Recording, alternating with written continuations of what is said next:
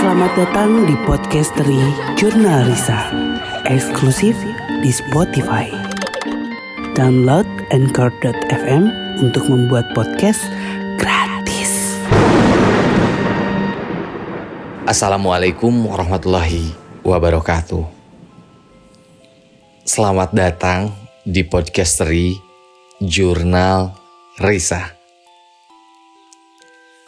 Apa kabar kalian semua? Mudah-mudahan puasanya terjaga terus ya.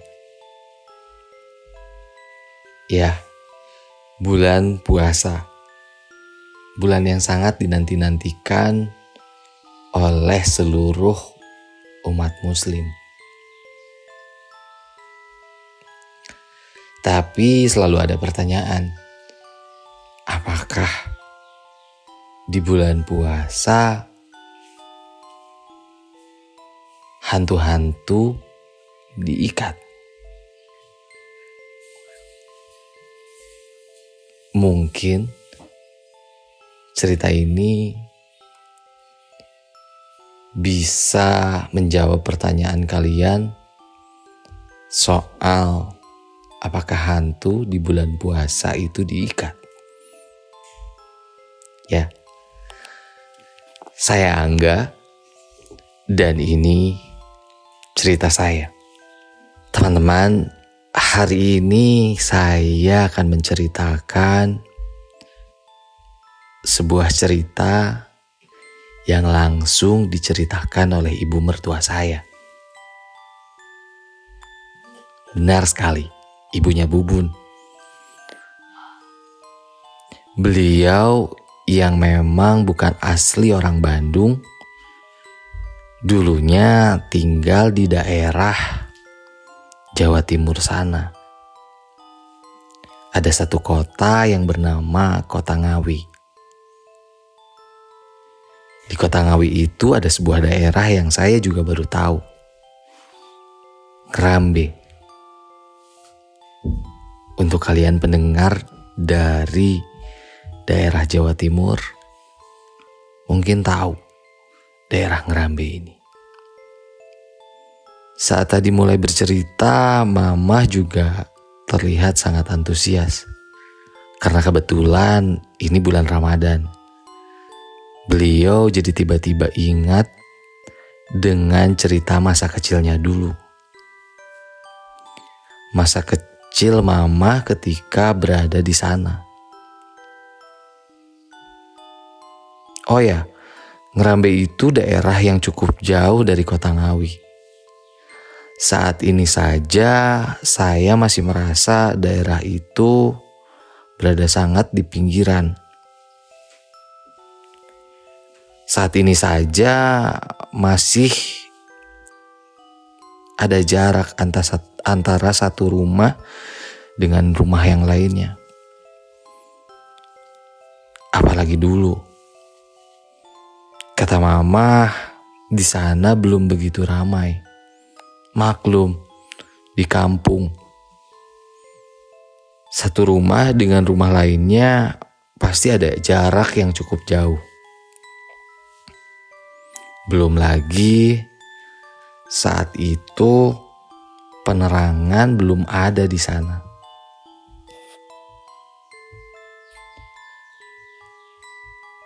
Setiap rumah hanya menggunakan lampu minyak untuk mendapat penerangan di malam hari.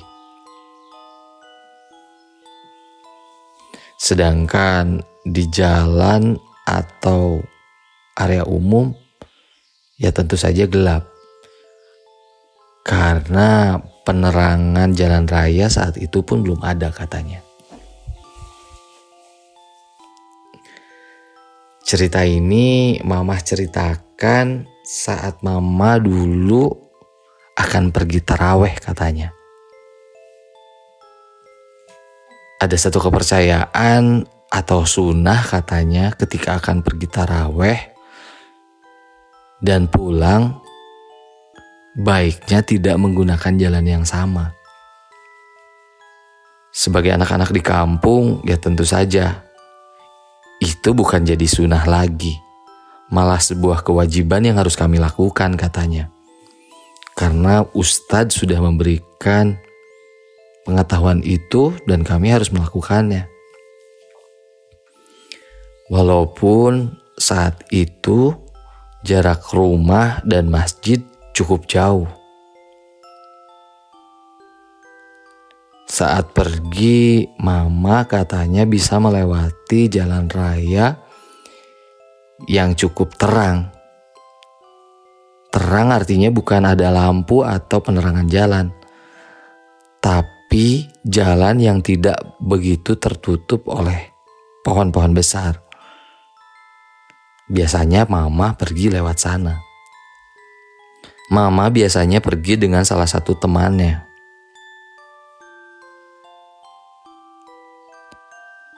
Temannya itu memang tidak terlalu jauh dari rumahnya. Jadi biasanya mereka berjanjian dan pergi bersama ke masjid. Begitupun pulang. Mereka selalu bersama-sama biasanya. Malam itu mungkin menjadi malam yang akan selalu mama ingat sampai kapan pun. Karena ada sebuah kejadian yang terjadi di bulan Ramadan.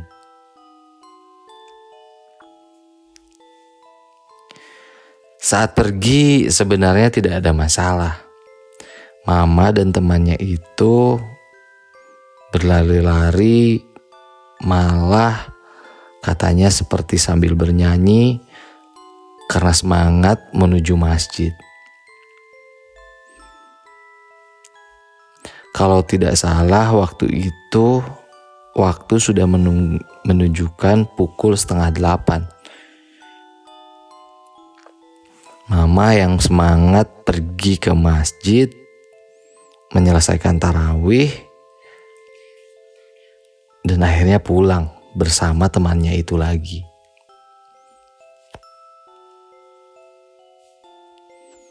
Saat pulang itu yang menjadi ingatan atau memori yang membuat mama bertanya-tanya sampai saat ini. Bahkan beliau sempat bertanya kepadaku, sebenarnya apa itu? Ya, Ketika perjalanan pulang selesai tarawih, kembali mama hanya pergi menuju rumah atau pulang menuju rumah hanya berdua, berdua dengan temannya itu.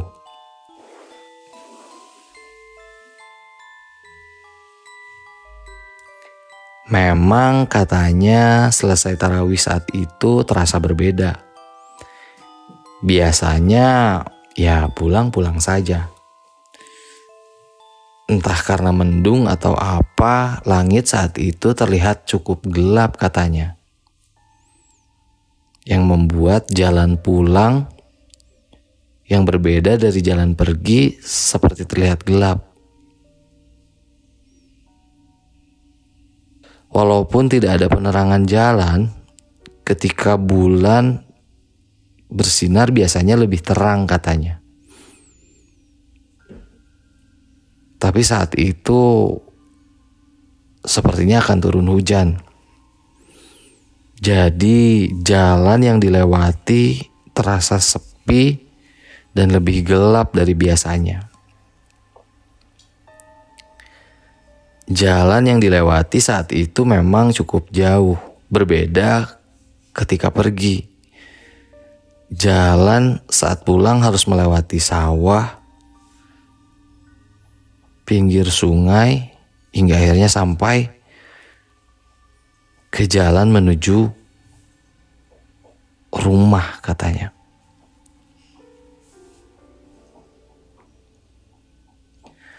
Ada satu kejadian aneh yang terjadi ketika mama melewati samping sungai. Di samping sungai yang biasanya ada batu-batu besar, Mama dan temannya itu melihat ada sosok laki-laki yang sedang jongkok di atas batu besar itu. Sinar bulan yang tidak begitu terang membuat sosok itu terlihat hanya warna baju dan celananya saja.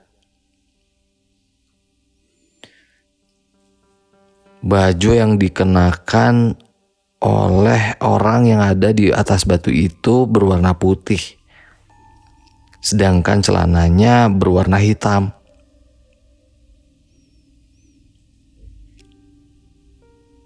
Sebenarnya awalnya mama biasa saja.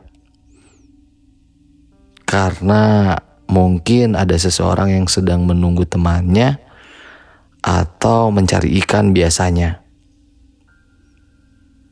Tapi ada satu hal yang membuat mama kaget waktu itu bersama temannya. Karena sosok yang ada di atas batu itu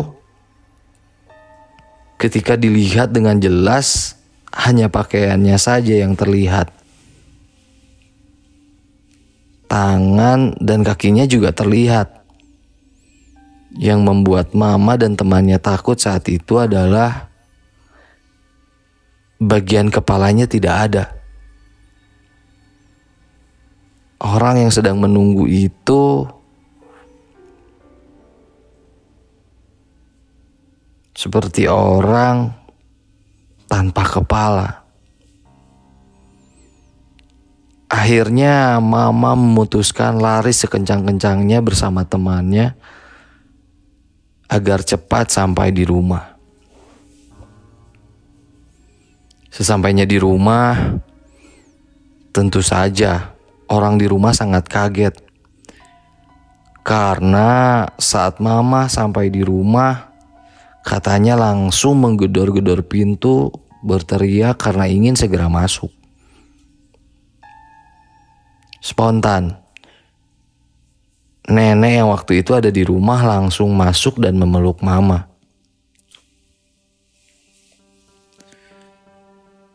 Nenek sepertinya khawatir katanya.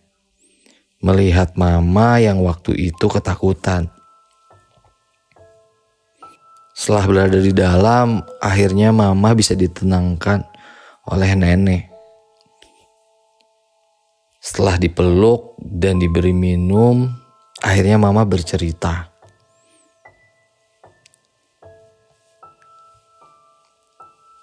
Konon mama dan temannya melihat sosok tanpa kepala.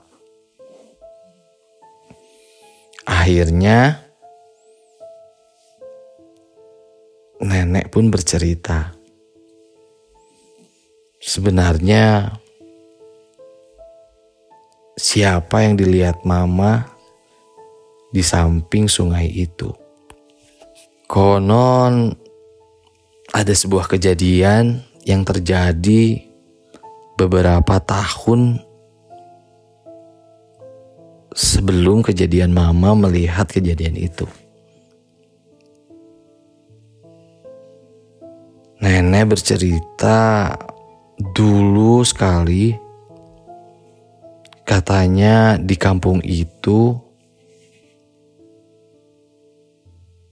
ada sosok laki-laki yang gagah dan pemberani. Tapi sayangnya laki-laki itu tertarik untuk mempelajari ilmu yang membuatnya tersesat saat itu. Laki-laki itu berguru di salah satu gunung yang ada di daerah sana. Namun, saat laki-laki itu kembali ke kampung, berubah menjadi seorang dukun yang konon bisa melakukan santet.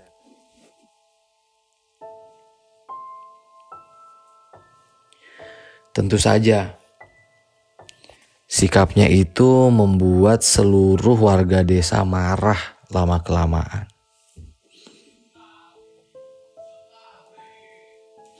Hingga akhirnya ada satu kejadian di sebuah malam, seluruh warga mendatangi rumahnya.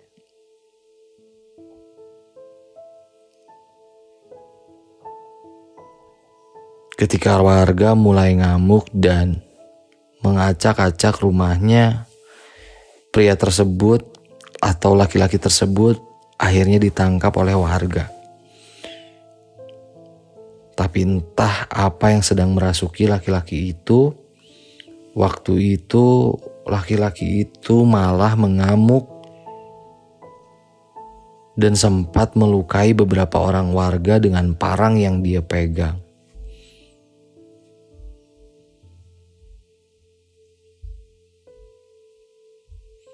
Warga sempat bingung dengan apa yang dilakukannya. Tapi akhirnya pria itu bisa ditangkap. Karena waktu itu zaman masih belum zaman merdeka. Akhirnya aturan warga atau daerah yang diterapkan untuk menyelesaikan masalah itu.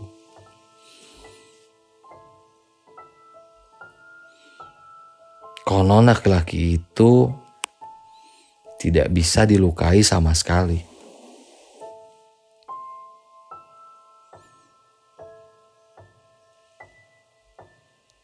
Yang tadinya hukum yang diberikan adalah cambuk, namun sia-sia. Karena saat laki-laki itu dicambuk, tidak ada perubahan apa pun.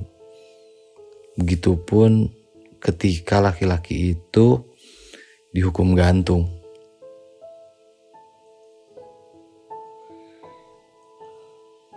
Ketika digantung, laki-laki itu malah tersenyum dan melihat ke sekeliling. Tentu saja kejadian itu membuat heboh seluruh warga. Hingga akhirnya ada salah satu kepala kampung yang memberi memberikan ide untuk memberikan hukuman kepada laki-laki itu. Laki-laki itu akhirnya harus dihukum pancung. Hanya hukum pancungnya harus dilakukan di sisi sungai. Karena jarak kepala dan tubuhnya harus terpisah oleh sungai katanya. Akhirnya eksekusi itu dilakukan.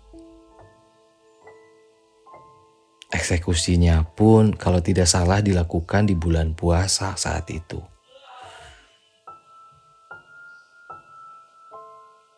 di tengah malam saat semuanya selesai melakukan tarawih.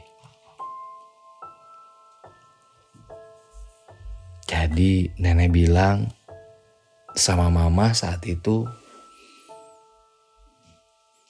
mungkin sosok yang mama lihat saat itu adalah sosok yang dulu sempat membuat gaduh di kampungnya.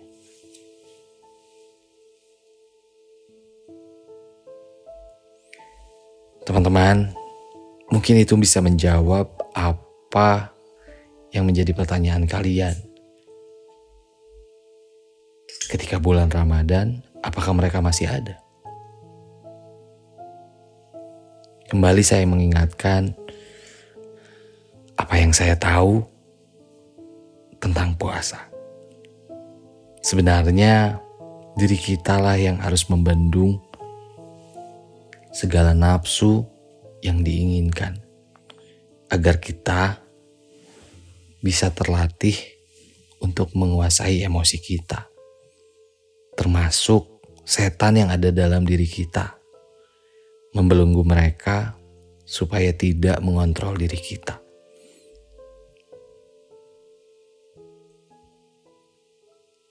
Saya enggak Assalamualaikum warahmatullahi wabarakatuh.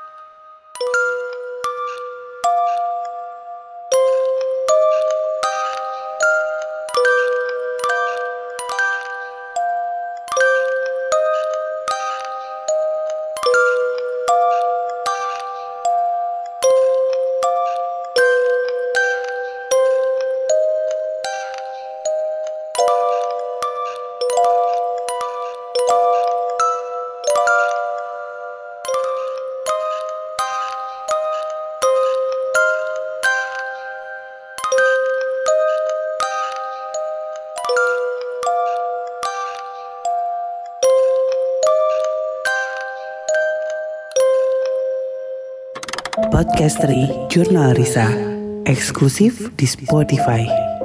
Download Anchor.fm untuk membuat podcast gratis.